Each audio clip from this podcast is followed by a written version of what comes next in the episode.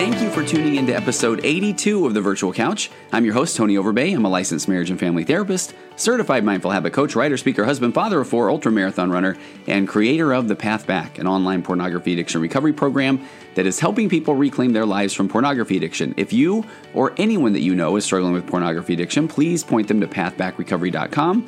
There you can download a short ebook that describes five common mistakes that people make when trying to overcome pornography addiction. Again, that's pathbackrecovery.com. Okay, hey, I have a fantastic guest on the virtual couch today. Her name is Ralphie Jacobs, and she is a truly amazing woman whose mission in life is to teach people how to use their power as a parent to create a life full of purpose. She lives in Austin, Texas, and uh, I think we, we cover everything in the interview, so I really want to get right to it. But I do want to give you a heads up, and I am so, I am trying not to feel guilt or shame if you've heard some of my previous episodes for this, but I had my first ever audio related issue in this podcast, and, uh, and it just bums me out. So I've listened to most of the audio and the content is all there. Ralphie is amazing. And thankfully the problem tends to only be there for the most part when I'm speaking. I mean, I even I even thought about uh, trying to go in there and just, you know, edit in me asking the questions again and uh, but I liked a lot of the feedback. Ralphie got me snorting a lot. She's funny and uh, she's very quick quick on her feet. And we even did a speed round that I've never done before. But uh, I can't really even describe what the problem is. But until you hear it, it wasn't feedback. Uh, it wasn't just static, but there was just a bunch of noise kind of happening from time to time during the recording. But but the content is good, and I'm saying that as far as Ralphie um, was was great. I mean, she is such an advocate for positive parenting that uh, I just didn't want to cut anything out. And uh, so Ralphie has a tremendous following on Instagram. She, you can find her at simply on purpose, all one word. And I just didn't want to not run the interview because of some of the audio issues. So please forgive me. Again, I'm very aware of it. Um, I take great pride in the um, the the audio recording. I try I try to get the the equipment that will make everything sound good. And uh, so anyway, this is it. 82 episodes in. Here's my um, here's my vulnerability. So um, and I've recorded again since recording this episode, and the problem wasn't there. So I don't know if somebody was maybe cleaning the internet that morning, left a vacuum on, something while we were recording, or what. But again, I'm just grateful that Ralphie accepted my invitation to come on the podcast, and she shared so much good information that I believe will help parents and grandparents and maybe soon to be parents and anybody that can basically spell the word parent. Anybody.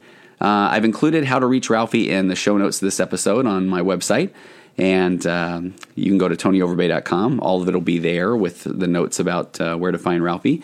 Or admittedly, I hope that you'll sign up while you're there to receive info from time to time on some programs that I'm working on with regard to parenting and happiness and couples communication and much, much more. And since Ralphie has such an incredible Instagram following, and she tells a little bit of that story, which is a lot of fun, those of you who are coming here to hear about Ralphie, and if you follow her on Instagram, it would mean the world to me if you could head over to my Instagram account at Virtual Couch and uh, and go ahead and follow me there as well. So, all right, let's get to my interview with Ralphie Jacobs of Simply on Purpose. So, hey, my uh, my guest today on the virtual couch is Ralphie Jacobs um, of Simply on Purpose. Ralphie, welcome to the Virtual Couch podcast. Thank you. Thanks for having me. Yeah, and I okay. So can I can I go total old man here for a second and kind of share how I learned of you? Oh yeah, let's do it. Okay, so um, you know, there's a thing called Instagram. I think you're pretty familiar with it, right? All the, yeah. all the all the kids are talking about it, right? Um, so so I I you had mentioned the Virtual Couch podcast on your Instagram story, and is that even the right thing to call it, Ralphie? Yes, Insta stories. Insta story. Okay, yeah. see, I've already learned. And so when you mentioned um, the virtual couch on your Insta story, I can't even tell you how many people contacted me and said, "Did you know that Ralphie from Simply on Purpose mentioned the virtual couch?" And and so I went and looked uh, looked you up, and it was like, "Oh my gosh, you have a zillion followers!" And all of a sudden, I felt not worthy, and I had to go listen to you uh, shouting out the virtual couch, and then all of a sudden, I was in, and now I, I want to know about Insta stories, and I'm following you on a daily basis. So uh, so thank you for the mention. Oh, of course, you completely earned it. well, very kind. So, so do you mind giving a little background on how long have you been doing Insta stories? How did you start on Instagram? What, what's that like for you? So, um, I've been on Instagram for quite a while, but it was just um, a family feed. It was just okay. something that was personal, personal feed that I had, and I had maybe like 300 followers Um, but there was a point in my life where I just really felt inspired to um, cast my net wider. I was teaching parenting classes here locally in Austin, Texas, and okay. I just um, felt like, yeah, I needed to speak louder to to more people, and I felt like, oh, you know, where's the fastest way? How can I reach the most moms? Where are they? And they're on they're on social media. So I changed my handle to Simply on Purpose, and that I've been doing Simply on Purpose for about a year and a half. Oh, okay. So a year and a half ago, were you still around that? I mean, just a few hundred followers? I mean, has it grown that fast? Yeah, yeah, yep. I started out with like 350 and it's grown um, that fast in a year. Wow. Yeah. Um, was that was that a surprise? I mean, the how quickly things did take off for you, Ralphie? That it was a shock to me. I at one point I hit a thousand fo- or uh, yeah, thousand followers, and I told my husband, I'm like, oh my word, this is so overwhelming. and he's like, honey, I think it's gonna. This isn't, You're not done. You're still gonna grow more. And I was like, I can't. That's a lot of people. This is just way too overwhelming for me. And so, um, I'm naturally an introvert. I'm kind of, I like to keep to myself. Okay. It, it, was very much a growth process for me to just speak out. And I still am surprised when I go places and people recognize me because to me, I'm just talking to my phone. right. and and so when and when he said, you know, you're at a thousand and this thing's gonna get bigger. I mean, even at that time, were you thinking, I don't know, I don't know if we can get to five thousand, maybe ten thousand? Oh, yeah like, no, we're done. Like, this is good. I'm I am so happy with a thousand and actually overwhelmed with a thousand. But it just um, it kept growing, and that just speaks to me that parents are desperate for tools that this generation needs. Yeah, badly um, because they're parenting, you know, in a different environment. Sure, and and you know, and it's funny when you talk about the followers because I know that a lot of people do um, take a lot of stock in the number of followers. And I found that even when I was telling people that I was scheduling you for a podcast interview, I think from the time that I said that, maybe two or three weeks ago to today, you you've gained another fifteen thousand followers. I mean, it, so do you do you even kind of pay attention to that anymore, or is it you know does it just kind of blow your mind?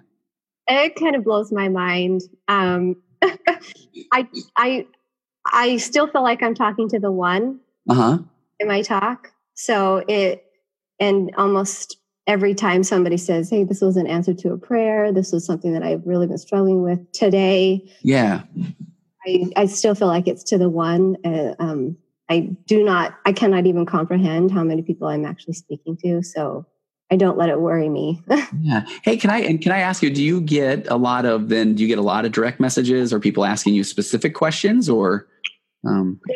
Yes, I do. I get um, I get a lot. I yeah. by and um, when it was a smaller number of followers, I was more able to answer pretty much all of them. Yeah. And read all of them, and it helps direct what I speak about, or I, you know, something will spark. I'm like, yes, we need to talk about that tomorrow, um, or whatever. Yeah. But I can't. Sadly, I wish I could because most of the DMs that I get are pleas for help. I mean, we're in that line of business. Like they really is um, pleas for help, which is just it's so heartbreaking. Well, and, and, and I feel like that's the, you know I and I'm I don't have the followers that you have, but just wanting to to share or spread the word or felt feeling impressed to um, yeah, try to give hope in marriage or parenting. That yeah. then when those pleas come, and a lot of times they come with a you know you're an answer to prayer or you i feel like you can help me i didn't see that coming and that is i can feel pretty heavy i mean i don't know if you kind of struggle with that feeling as well yeah i do i do i absolutely do i do struggle with it um, but i went into this knowing that my family was always going to be a priority yeah i have to put boundaries on instagram yeah. So now I even feel more grateful that you got back to me on my DM. You know? Oh my heavens! I I am so grateful for people that invite me to speak on podcasts because I feel like my audience gets to know me better, and I am in, introduced to a new audience. So yeah. it's a way to spread the word.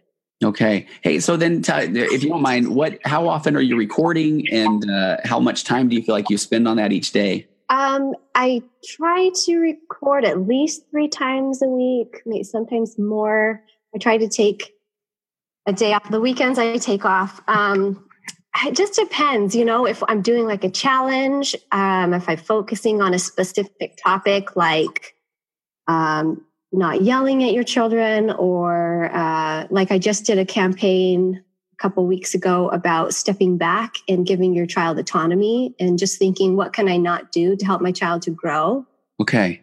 So that one, you know, I spoke for two to three days straight about it. So I kind of, I kind of feel like I break the mold with Instagram in the way that um, I I focus on topics Yeah. for a, a period of time versus just you know Instagramming. Right. Yeah. Like here's here's my day, that kind of thing, right? So you a little more, a little more. Well, I guess on a little more purpose to uh, what you're recording. yeah, yeah, it's a very purposeful feed, and I think that maybe that's why it speaks to parents that they're like, oh, you know, I'm not just waste quote unquote wasting my time here. It's not a time suck, but it's I'm actually developing myself. Yeah, uh, after it just reminded me of I have learned many things already from about Instagram from you. So I love you posted one one day about how to do screen record, and you know, and I, and I I mean I I was the guy going, oh my gosh, I didn't even know you could do this, and I'm trying to tell my teenagers later, did you know about screen record? And they're looking at me like, you know, of of course I know that old man, you know. right. No, I I'm in the same um, boat as you. Like um, people will do it, and then like uh, so I've I saw a couple of people screen record me, and then Oh. they, they would put it on their Insta stories, and I was like, wait, how do you do that? And so that's why I was like, do you guys know that? You- Oh. so I was all shocked and amazed. I'm learning right along with you. Such a huge learning curve. I luckily I have a few friends that are have been in this industry much longer than me, so I'm always asking them the dumb questions like, okay. "You, what do you?" Yeah, Well, and that's where I feel like I, I'm trying to preach, you know, being authentic and all this all the time. And yet, man, I feel so insecure. And I even have tried to do some of the Insta stories and, and then I'll record something and then I'm trying to cut it up and then I go to post it. And I don't know if I'm doing it to my story or sending it to somebody. And, you know, and then I do feel like it's the, ah, and I just drop my phone, you know, and I'll learn later. And so did, did you go through periods of that? Oh yes, oh yes. And, and right when I started Simply on Purpose, also timing was perfect for me because that's right when Insta Stories came out. Oh, okay. So, um, so I was doing the Insta stories and everybody was messing up on them, and that's cool. And what I love about Insta stories is it does create authenticity. That's why I think so many people follow me is because they see my face and hear me talk. Okay. Yeah. It's a business. It's not just a brand. Um, I, I love. I, so see, I like that you're making me feel more comfortable with. I, I must do more Insta stories. I, I love to. Uh, I mean, people. You know, I I did one without shaving a couple of weeks ago, and I got more comments about you know nice beard than I did about the content, and I thought that was kind of funny too. I felt very. Oh, that happens to me too. That happens to me too. but they're like, it has nothing to do with this emotional piece that you're speaking about, but I really like your hair. And it's all so dirty. I'm like, I haven't washed it in like five days. so yeah, we're yes. I- Okay, I love it. Hey, so tell me, uh, and I I did a little bit of research in preparation, and um, so I, if I'm correct, I believe I heard that you're in elementary. You was your did you have a degree in elementary education, or were were you a teacher? It's early childhood. Early childhood. Okay. Mhm, early childhood education. And I taught in preschools before I had my kids. And then um, when I had my kids, I still um, worked with kids, like developing curriculum for children's organizations, and then also um, teaching preschool within my home. So I love kids. That's my passion is kids. Okay. And then, so then how, what was that transition about then where you talked about you were doing some teaching parents as well, some parenting classes? When did that happen? Um, so I've been teaching parenting classes for two years now.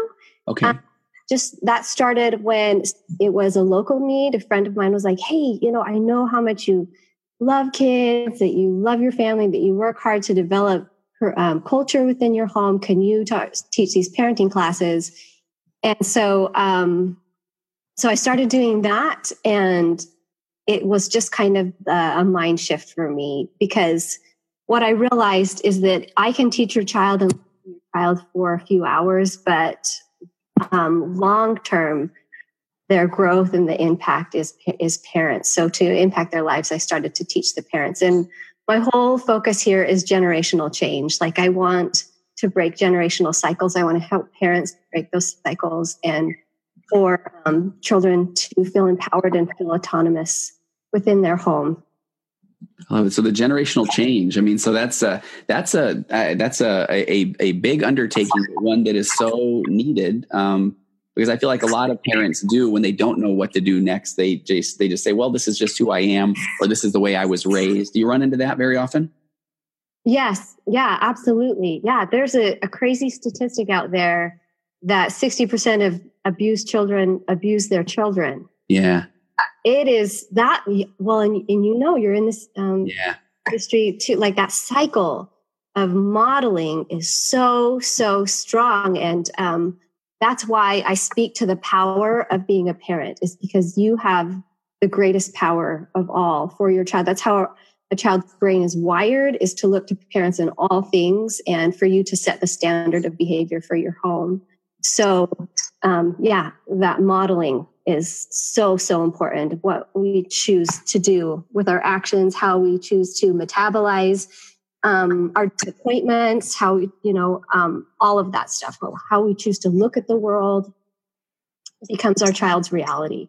Yeah, and and, and uh, you know, and I always talk about that's you're you're you know you're kind of helping them um, set the wiring down under the foundation. You know, that's uh, you and what a great opportunity to change some of the things that maybe you didn't like about the way you were parented. Uh, yeah, yeah, it is. It's a wonderful. I every time I speak to parents, I just feel an overwhelming um, responsibility, and it's very, very humbling to mm. teach them something and then for them to take it into their home and then apply in their home, which is a sacred thing for me. So and I, so it sounds like you've done some curriculum development on your own. And so did that is that part of what your when you started teaching parenting classes, did you have a particular paradigm you were working from or was it things that you've kind of gathered over your life in your education? Yeah, all of that, all of that. I, I really believe that we are made for things. Um, so my growing up was very unique. I have a mother that has a PhD in child psychology. Oh, yeah. My father was diagnosed with MS when I was five. And so he's been in wheelchair since I was 10. And um, so I've always had this great respect for human struggle. And I've also um, been surrounded by the naughty kids my whole life because my mom wanted them around. oh, she, she did. so. Yeah, she wanted. Yeah, and they were fascinating to her, and so you know, and those were always the children that needed the love the most, but asked for it in the very worst ways and um, and she worked wonderfully with them. So um, yes, I've always been an advocate for parenting with love, and um, but I at one point I read books by Dr. Glenn Latham. Uh huh. Several. Are you familiar with this? Yeah, yeah, you bet. Yeah. Yeah. So I I love how he puts power back into the hands of the parents simply by teaching behavioral science principles and then um, applying them into the home in a way that's very Christ like parenting. So he changed my life forever. I was very inspired by him. And so taking all these pieces of what I've learned through my education, inspired by his work, taking other pieces from many, many books that I've read with parenting. And of course, my own little test tube of experiments is my home. right. really well. And the changes that I've seen. And not only that, but the changes that I've seen in thousands of parents that I've talked to, that I've consulted with. So um, um, I'm never the one to go up to a parent in real life and say, hey, these are the, the ways that you can make your life better. Yeah. Make life better. In fact, um, I've you know, people that know me in real life, I've never done that before. I, um, um but Simply on Purpose gave me that platform to yeah. teach and to um, give a reason for parents to change. And hey, isn't it? Is, I mean, do you find, and just from an awareness standpoint, that it can be hard at times when you see just some pretty blatantly, you know, I don't know, aggressive or negative parenting styles out in the wild? I mean, wanting to say, you know, yeah. out in the wild. Life is the wild. That's so true. Yeah. Uh, yeah, it is. It is hard, but you know what? I I have compassion. I have compassion because I've been there. Yeah. I've been there. We all know what it's like to feel at our wits' end, to feel overwhelmed, and to feel insufficient and have insignificant power to be able to change what we want to change. We don't know how to do it. And so that's really why parents yell is we just are scared. We're afraid and we're frustrated with ourselves. Sure. And yeah. And, don't have a, don't know how to, uh, how express that, how to, how to get control of that. Um, right. Uh, so that comes out in whether it's anger or frustration or you're right. Um, I, I ran into times. I'm thinking of one in particular. I, I will change all of the details, but just again, being in the wild and uh, you know having someone recognize um, the work that I do, and they just said, uh, "Hey, I know you preach all that you know nurtured heart stuff, but uh, every now and again, you know, I, I, just need my kid just needs a good yelling at you know." And I thought, "Oh, okay, um, you know." Uh, we probably need a few sessions to kind of process what that what that's about for you, um, you know, and and, and but I don't want to, yeah. I know. And it's that is the that is the I think that's the secret. That's like the heart of it is it's really nothing to do with the child. It's everything to do with the parent. Yes. Yeah. Um, hey, let me circle back around to I have to ask as a as a therapist who has I have four kids and uh, you grew up in the home of someone with a PhD in child development. Um, was that you know were there times where that was annoying where you felt like my mom is being a therapist on me or what was that like? you know what? It wasn't really annoying other than the fact that she would like use me as her little test rat. So, so like I I can't tell you how many IQ tests I took. Oh, that's funny. Okay. And like other like memory cognitive tests and oh and she'd even like loan us out sometimes to other PhD students that needed a child to to do some of those tests on. It was it was fine though. It was okay. I you know there were some of them that were really fun, like you know there's manipulatives and stuff like that. So right, it was it was okay. It was fun. It was good. Um, she was just super busy. She's super busy, but it was her calling, like, and it still is. It still is her passion. Nice. She, oh my goodness, I can't even tell you. Just in my home alone, how much she has blessed our home. I have a child that has some learning um, disabilities and she has blessed us so much with just tools that she's given me. Yeah. No, that is, I love that. I need to give my kids more IQ tests, is what I'm hearing. Yes. Step it up. I think I, we're, we're going to a movie. We were going to a movie the other night with my kids, and I realized I'm five minutes into a lecture about, you know, the basal ganglia and the habit center of the brain. And listen to this, kids. And here's the neural pathways, and your brain's trying to be lazy. And, you know, and, and they're just tuned out, you know, and, uh, you know. And, oh Oh, keep doing it. oh. Hey, so um, and I and this will sound like a pretty cheesy therapist question, a little open ended, but tell me what that was like. You know, you you say your dad was diagnosed with MS and he was in a wheelchair, and and and I'll kind of take you on my train of thought. I've worked with um, a number of clients that have had kind of uh, those kind of challenges with their parents and feeling the you know there's the empathetic response at times. I don't know if there were times where you felt um, if there was ever embarrassment or if there was ever you know any of those what were the emotions like with around that growing up? Well overall i completely believe that um, my dad having ms has made me a better person. Uh-huh. and it's taken down walls that naturally would have built up for people who have disabilities. I have so much respect for that. And his disability taught me independence. It taught me how to laugh at myself. He's so good at laughing at himself. Well, that's nice. He yeah. had a different personality and, um, you know, was more prideful or uh, was worried about what other people thought about him. It would it would have been a different story. But um, he's taught me how to love my life, to not care about what other people are doing. In fact, one year, I think it was 11, there was like a daddy daughter dance and I was like, oh, he can't dance. Yeah. Um, and he said, I don't care. Let's go. oh, well, how's this going to work, Dad? And so we went to the daddy daughter dance, and he's like, Hey, roll me out there, push me out. Oh, I love it. Floor. And we just, I was like, All right. And he just started, you know, spinning the wheelchair around, and he'd have me sit on his lap and spin it around. And like there was nobody else in that room but the two of us. And he's he taught me how to live that way just to be grateful for what i have because he you know, i can't be upset with my life because he has lived with so little and has been so happy. Wow. But, yeah.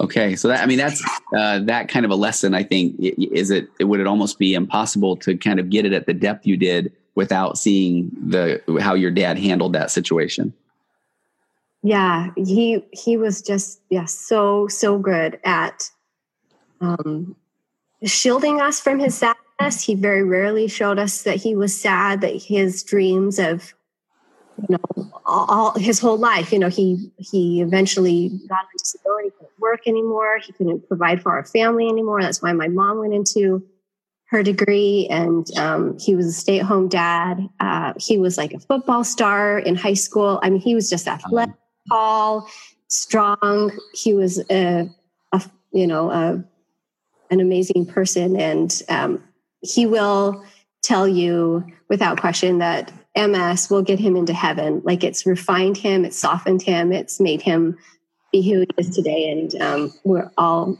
all of us are just so grateful for his example. We just like he's just kind of our he's our cheerleader. He's our north star. We look to my dad for for a lot of stuff. That's okay. That's beautiful, and I feel like going back to when we talk about the, the can ultimately um, set the tone for the family. That if there's a parent that then was looking at that situation as a as a woe is me, then that's going to translate to the kids, right? So I mean, even as parents, if we are going through challenges or struggles, we're we're we're kind of uh, setting the blueprint of how our kids will handle that down the road. Do you, do you like that's true? Oh, Oh, absolutely. Yes. Yes. Because like I said, even if, you know, I there's a bump in my road, I just look back at my dad and say, that's he was amazing. How, how can I complain about what I'm dealing with when he's, you know, dealing with these huge struggles every day? And and going back to the fact that he would just laugh at himself. I think that's so hard for parents to do. Like, yeah, need to learn how to smile and laugh at themselves and laugh at the situations that they're in. Sometimes our kids will do the funniest things just to get out of stuff, and it's hilarious. So, um, I remember one time he was, you know, he's got progressive MS, and so it would just slowly take away his his abilities. There's one point where he was in crutches, and um, he my brothers dared him to walk the length of the family room without the aid of the crutches. Oh. I can do it. I can do it. And they're like, no way, dad. There's no way you can do it. He's like, I can totally do it. So he he tried. He tried so hard. This Christmas time, he made it halfway and he fell into the Christmas tree and knocked oh. the Christmas over. he was just laughing so hard and everybody was laughing so hard. It was just the oh, it was just a magical memory. If if he would have had a different personality, it would have been a completely different. Yeah. Um, I okay. I love what you're saying there. I, I you know, it's funny. Uh, this morning I was vacuuming my office of all things. I've got a rug in here that'll pick up uh, dirt, and I don't know why, but I found myself wanting to. I was thinking about ideas of other uh, podcast ideas, and and just the phrase "my bad" kept coming up. And I thought about I don't. I feel like a lot of parents aren't willing to say you know that they are at fault or if they, they you know hey my bad I, I did that. It's like because uh, they feel like that's gonna their their kids all of a sudden are gonna think less of them and they'll never have any uh, control or, or power or influence over their kids if they admit mistake or if they admit fault. Yeah yeah. Oh it's so so important to show your child that you're human because you know it's interesting with every relationship you know this so well i'm sure is that either we crave power we crave connection Mm. And if you are admitting that you're human and apologizing to your child or just getting down on your knees and hugging it out, you're just you're craving that connection over power. Yeah. I loved when you know, I love when you said that you you wanted to work more with parents and I just I was going to share that you know when I was doing my practicum as a therapist, I worked at a agency and I was kind of being sent kids um, from parents that were mandated to go because the and, and I found that I felt like I couldn't. It was harder for me to work with the kids because I found myself, um, you know, lovingly frustrated with the parenting. But I feel like you know over the years that's I've got a lot more empathy for what maybe those parents were going through. I mean, I'm curious, do you run into situations, especially at your parenting classes,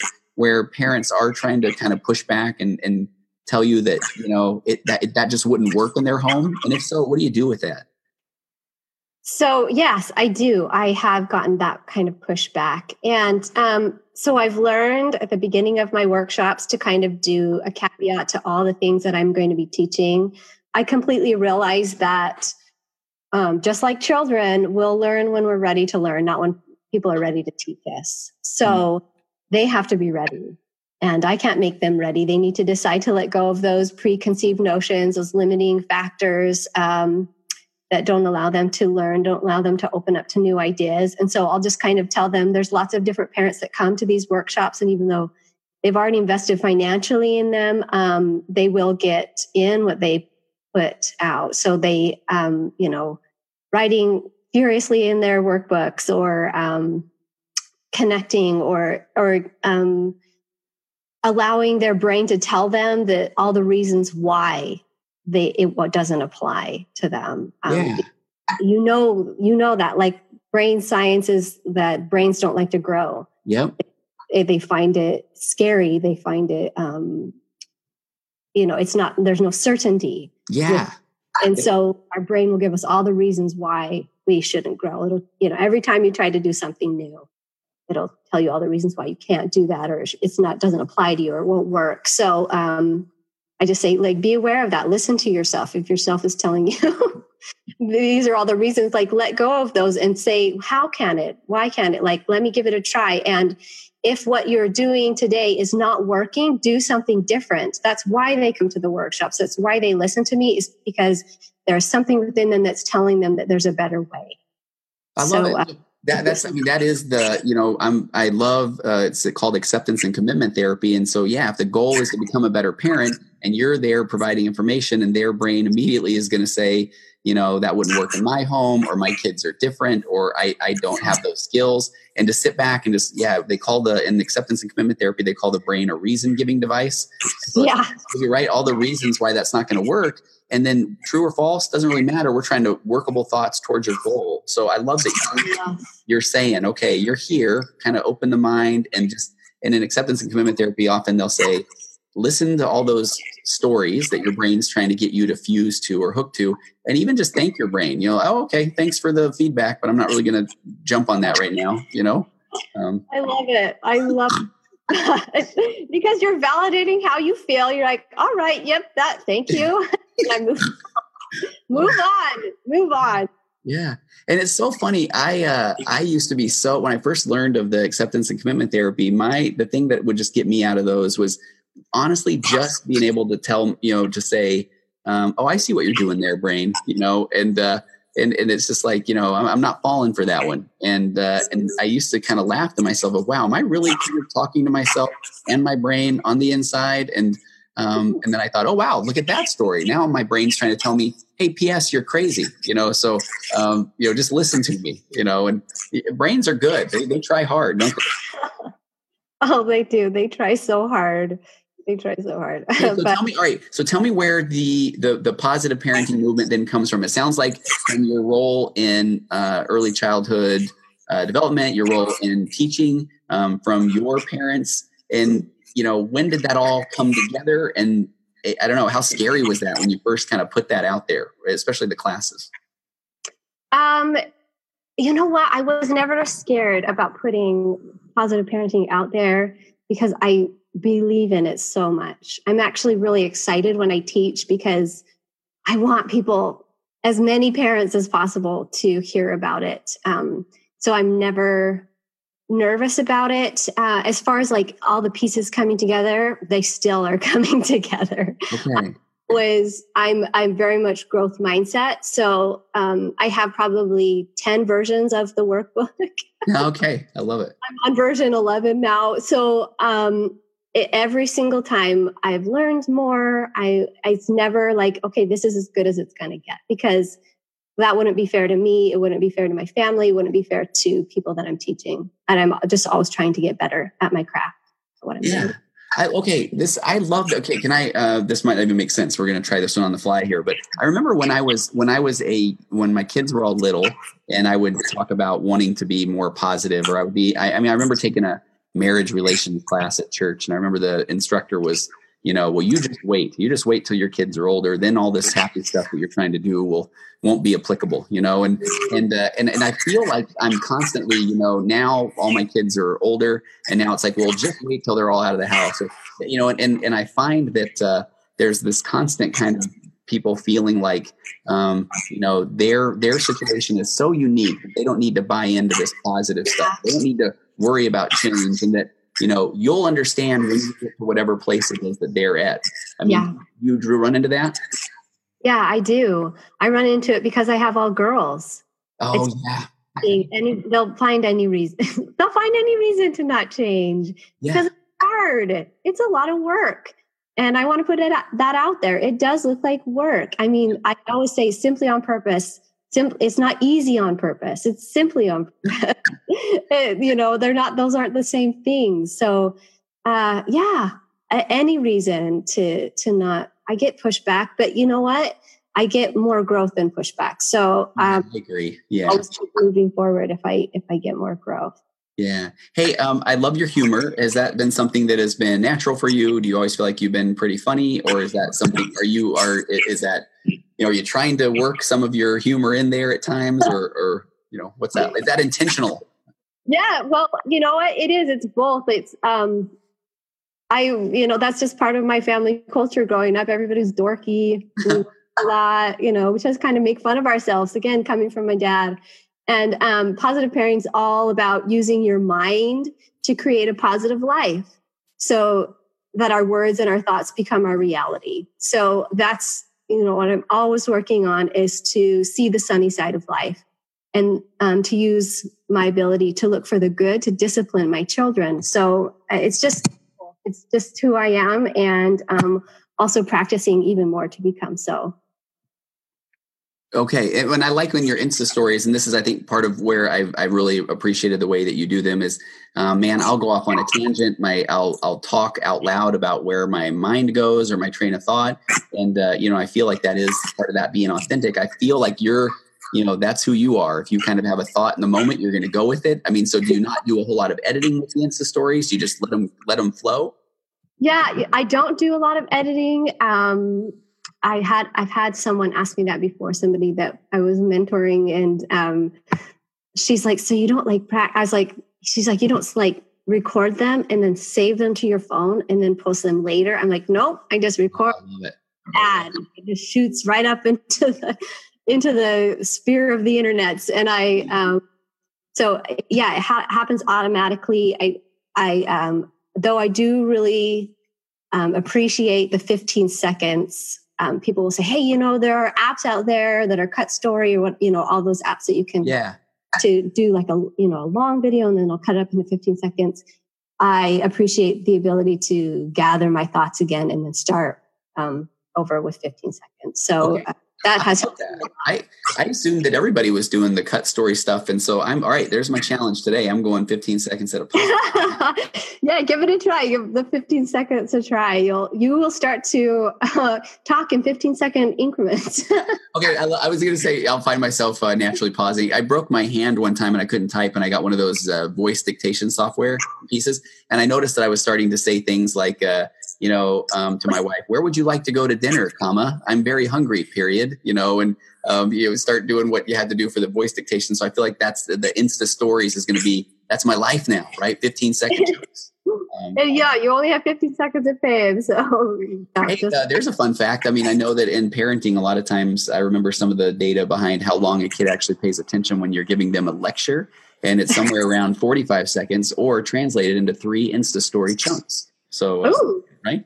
Kind of nice. That's ooh, I like that. Yeah, that's good. You have three. I three. Adults aren't much longer than that, so. I mean, the, the concept there is like when you're telling them things that they apparently they don't want to hear, they they'll hang in there for about 45 seconds. Um, yes, which, yes, which, that's why. Yeah, it's so important to engage their brain, and so I that's a that's a skill that we teach in the workshops. Is instead of telling them the things that they already know, ask them. And not only are you engaging their brain, so you're collaborating with them, you're also proving to them that they already know those answers. The answers are within them. They're yeah. becoming invested in them. It's called self instruction. So we all learn the best when we teach ourselves. Okay, I love that. I do. I and I get parents all the time asking me, I don't even know how to talk to my teen. And it's because, you know, I feel like a lot of parents just typically want to go in there and tell, tell their teen what they think yeah. instead of instead of saying, Hey, tell me about your day, uh, mm-hmm. tell me about your friends. Um, what's that like? Um, hey, what, what are your biggest struggles right now? What are the challenges? And then not immediately go to because you know when I was in school, this is what I did. I mean, that's yeah. where I tune out, right? Yeah, yeah. And um, I call that safe talk. Uh, you know, it comes from, it's inspired by Dr. Latham. It, it's just basically um, listening and shooting the breeze with your child and not trying to insert some kind of a teaching moment or moralizing or judgment or a sermon or whatever it is that parents often try to do whenever they're talking to a child, especially a teenager. Oh, um, Okay, that's huge, Ralphie, because I do feel like I mean I get parents in my office who feel like you know, and I sometimes I swear it's a it's a TV movie culture that is you know. Yeah. My dad always anything he said was profound you know instead of the you know I, I like tacos right it's like nobody ever says in the movies you know i always thought about when my dad said i like tacos and that meant so much to me you know well it goes back to like that um you know children will learn, learn when they're ready to learn. I read this book called How You Measure Your Life. It's by, um, oh my goodness, Clayton Christensen. Uh-huh. Anyway, so he talks of this story. You'll love it. The story of he he um, knows a mother whose children have all launched, and he just was like, you know, marveled at how well they did. So he went up to her and he's like, "Hey, tell me the secrets. secrets about how to raise good kids. You know, they're in Ivy League schools, and let me know how to do it." So she said, "This is this is it is that they they will learn when they're ready to learn not when i'm ready to teach them she's like so let me give you an example she said one day we were at a family reunion and i was like hey guys gather around gather around you remember that time where you had that magical family home evening and everybody was listening and we started crying and everybody's hugging each other and we said we loved each other so much and we were the most amazing family and they were like i don't have any idea what you're talking about mom i don't even know what you're talking about they're like mom but i do remember that time that you came, you sat by my bed and you rubbed my back because I failed that test and I was crying and you gave me hope that I would do better next time. Do you remember that, mom? She's like, I don't have any idea what you're talking about. Wow. Yeah. Yeah. So they're, you know, when when they're ready to learn, the teacher will show up. We just oh. have to be there. We just have to be present in our child's lives you know what? That one of the things that uh, hits me a lot. So I taught, um, you know, I taught a, a, early morning seminary class for seven years, and I remember going to a training, and uh, you know, people would just knock themselves out hours and hours of uh, preparation each night. And uh, and I went to a training once where the the person doing the training said, you know, out of the 180 days or whatever you're going to be teaching the kids, they might remember three or four of the lessons, but they're going to wow. remember, you know, how much you love them, or you love the material, or you love the, your, you know how much you just love life. They're gonna they're gonna pull more from that than they are from the you know remember the three hours I prepared so that we would have this clever way to cover these you know eight verses of scripture. It's like no, not gonna really remember that, but they'll remember that that you know they, that you loved them or the the things that you were teaching. Yeah, yeah, no question, no question. And I think that parents worry so much about their kids' stuff yeah. or what the kid is doing. I, I, it's more important to shift your focus to what you're doing. Yeah. Um, what model you're setting because um, they will follow your model. Um, in fact, the statistic is 80% of children, even though they've made terrible mistakes through adolescence, they'll return to the values of their parents in adulthood. So I say, you know, if you want your child's room to be clean, keep your room clean. If you want your children to be service minded, be service minded. If you want your children to be patient, be patient. Um, mm-hmm. That that's really what matters.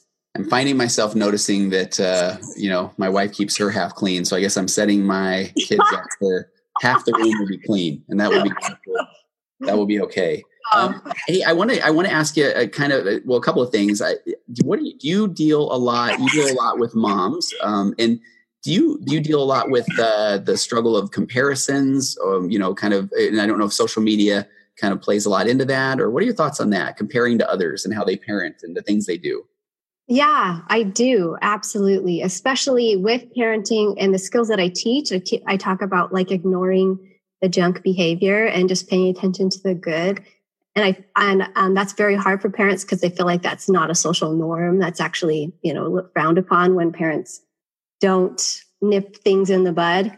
Yeah. Um, but um, I just try to focus on te- ma- uh, making your life a purposeful one. So living it purposefully, whether that be uh, telling your children, hey, you guys are going to watch Ariel for two hours while I take a nap.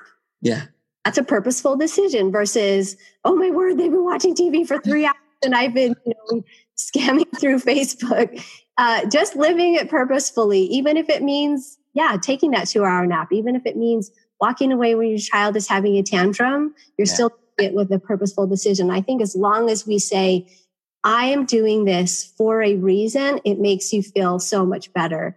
Yeah. And um, also that gift of being unique, the ability to change lives through your struggle. We aren't supposed to be the same. That, that's not what, that's not what life is all about. Right. I, um, there's so many things that I'm terrible at, and I don't expect myself to be good at everything. So just that gift of being unique, and um, for mothers, just they really struggle with mom guilt. In yeah. particular, they really struggle with that. I'm sure you hear a lot about that. So just the the piece of just showing up every day. And if you show up and you say, Here I am, I'm here, that means therefore I can become something. And I just that focus on progress and not like, oh, I still have so much farther to go to be the quote unquote good parent. It's just focusing on step by step, making a little bit of progress. I love that. I wrote down that gift of being unique. You know, I, I, uh, I got to tell you, what part of what I didn't see coming when I when I became a therapist was really more of um, just that concept of of empathy and what everyone's struggle has been that no one can possibly understand. And you know, we call it schema in psychology, but all the all the baggage you bring into the every situation, right? The baggage you bring into parenting, and to marriage, and and it's all you to you because of the things you've been through and the way you perceive things. And so, how why on earth then would we want to uh, try to say that I should be like this other person? Because who knows what all of their um, their baggage is, right? But it's it's so hard to kind of separate that. I think it is, and um, it's hard for parents to not project that on their children as well. That that I, ideology of perfection.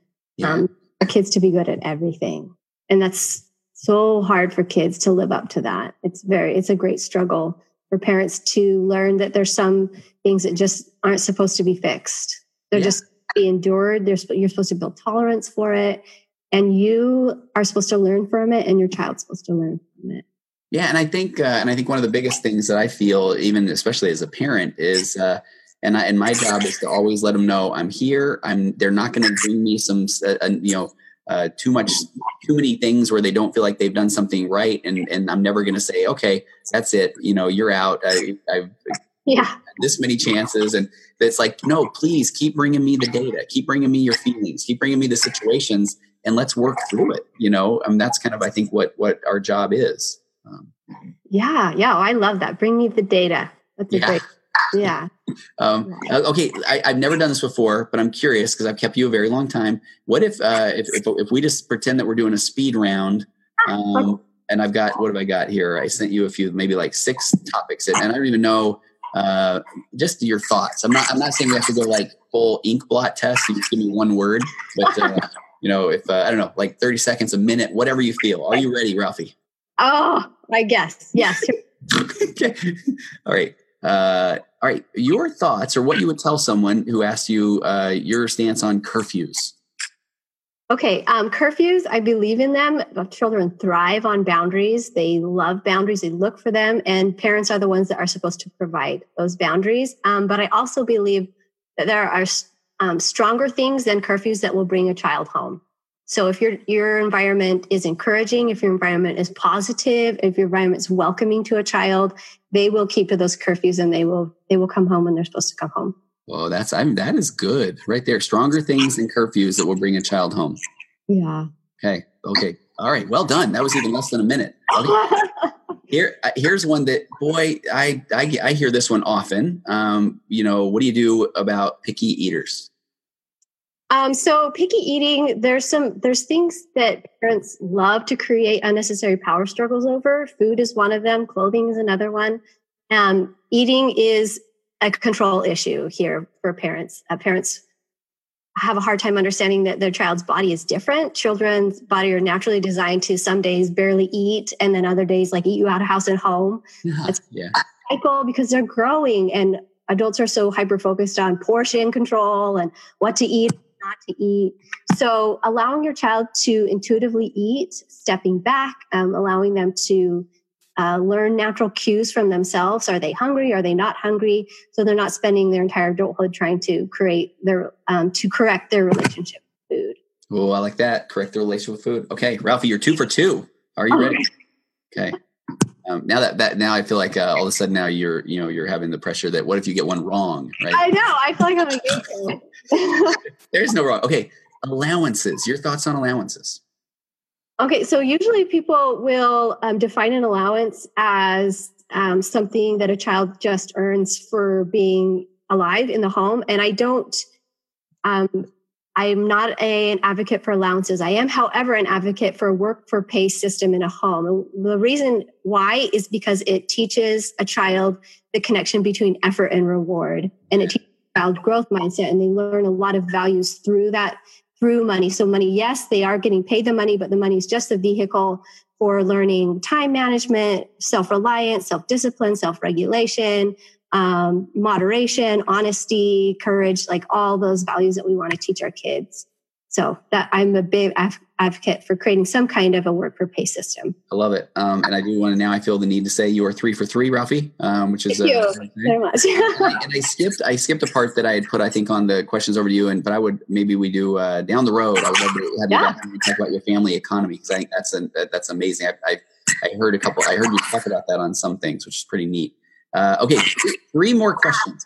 Okay, um, kids who want to quit uh, either a sport or a musical instrument because they don't like it. Um, your thoughts, Ralphie?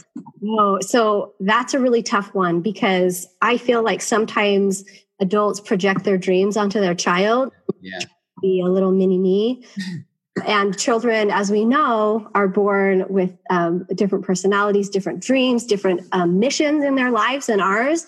And so if you find yourself projecting your dreams onto your child and your child saying, I'm an individual, I need to have, you know, my own individual dreams, then I would step back. But however, I also believe in pushing through when things get hard. So kids who don't want to do it just because it's hard, um, I very much am not um, a sheltering parent. I allow children to, to my children's my child to struggle yeah. through things, um, and a musical instrument is one of the best ways yeah.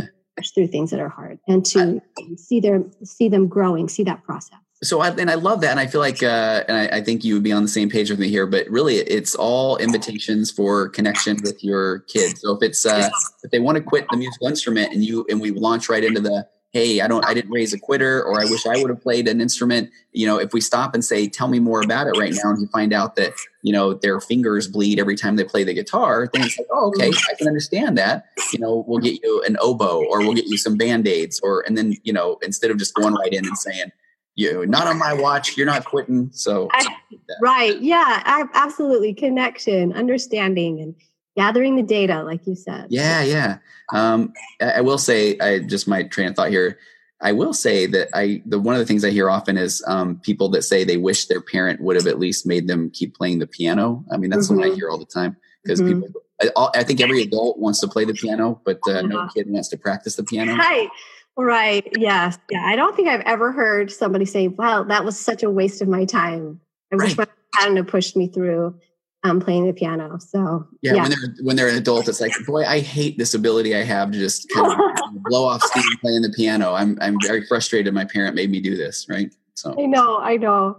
Okay. It's well, pers- wish they had perspective like that. They just don't. So we just have to be okay. We we have to be okay with with the struggle. All right. Okay. So I'm going to combine the last two because they're basically the same thing. Um, but it's I had on here uh, putting off homework slash procrastination.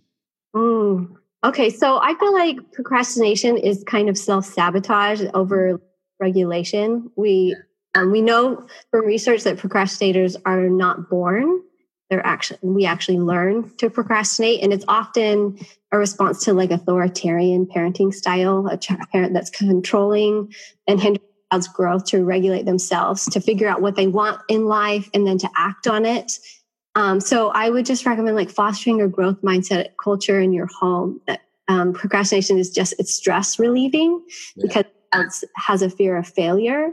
So um, focus on progress and process and hard work rather than product. So saying you're a hard worker versus you're a smart kid, and then also step back and um, you can also create like some kind of a positive reward system to create momentum so yeah. that time is going and the child starts to learn their ability that that there is a lot of great capacity to do good within them without a parent hovering over them that's perfect. Hey, uh, all right. Can I share? I've never uh, said this one out loud, but I'm I get to be a part of a pretty cool group that is doing a lot of um, brain scan and brain uh, research. And Way so, cool. So when you know, and you nailed it, right? The self sabotage, the kind of trying to find some type of control or that sort of thing.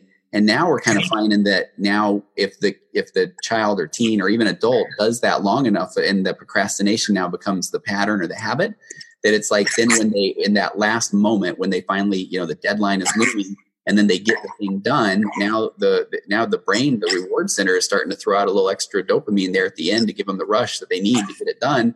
And so now, wow. all, of sudden, now all of a sudden it, it has become part of you know a habit and then i think when i see people that are really struggling with it and we can identify that it, you bet it was about you know control or or self-sabotage absolutely and now it's like okay now i'm aware of that but it's still so difficult to not have to wait till the last minute and we know now it's because you get this little rush of uh yeah. chemicals right so it's man so important to try to to address that early i think yeah yeah that sounds very self-reinforcing to right? continue to sabotage and yeah. you know the thing that's interesting is that um, yeah, there's research too that a child's IQ doesn't actually determine their success. It's actually just grit that oh, determines. Right. Okay. Success.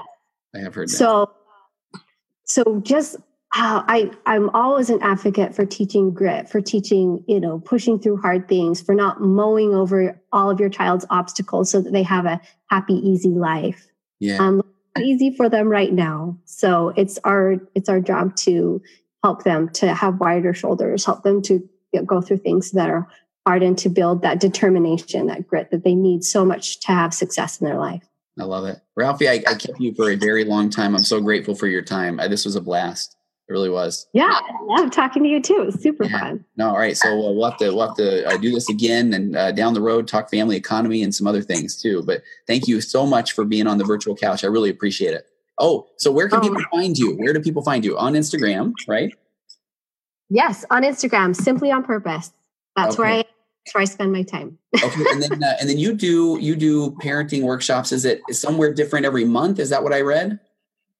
Yeah, so I I, tra- I travel once a month to a different location somewhere. You know, I've been to Utah, California, Washington. Um, yeah, I just kind of go all over the place. Okay, and then do you already know where you're heading in the next couple of months? Yeah, I'm going to um, Utah again, Idaho, California, back to Arizona, um, back to Washington. Yeah. Okay. All right. Next time you're in California, I want to have you in in person. That'd be great. Yeah, that would be great. I would love that. Okay. All right. Uh, Ralphie Jacobs, thanks so much for spending time on the virtual couch. Thank you.